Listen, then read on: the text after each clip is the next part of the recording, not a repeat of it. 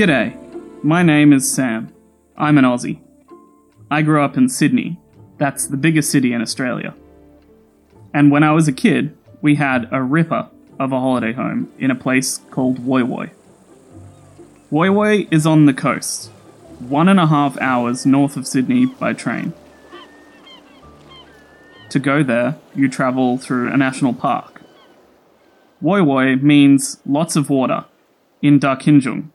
That's the language of the local Aboriginal people. So in these days, my grandpa worked in Woy Woy. He bought an old boathouse that he turned into a holiday home. And when I was a kid, we went there every summer for two whole weeks.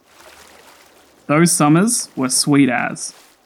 We swam, chilled, and because the house was next to the water, we could fish out the window.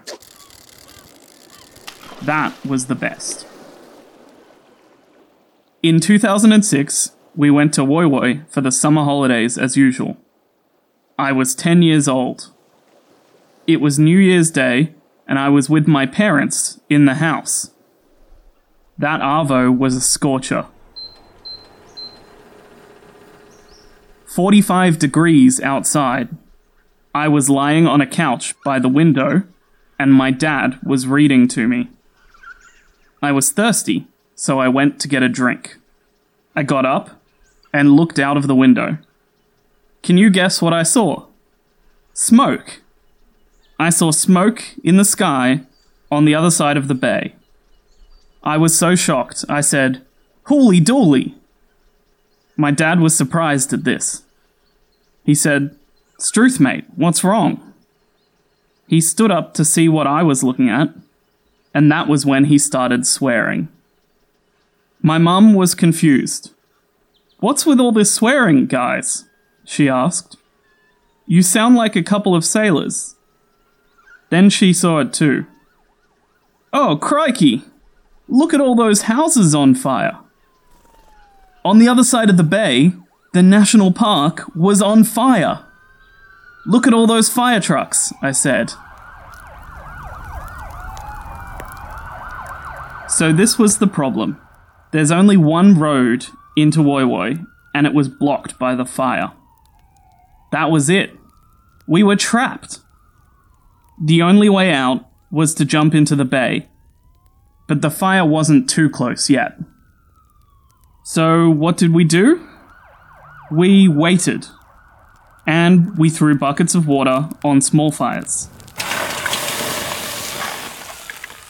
That was all we could do. The fire came closer, and more houses were in danger. Not only those on the other side of the bay, but also the houses on this side. Some people from this side of the bay got in their boats and went to rescue the people on that side. We sat in the garden. Some people just watched their houses burn down. And then the helicopters came.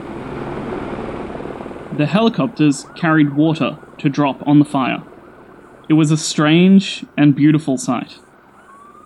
All those people in boats, and the helicopters, and the smoke, and the sparks dancing in the dark evening sky. So, our house didn't burn down, but every time I see a news report about bushfires in Australia, I remember that day. I remember how quickly you can get into trouble. These things happen all the time. But I also remember how all those people helped each other. Our neighbours were there for each other in an emergency. That's what I remember the most. It was far out.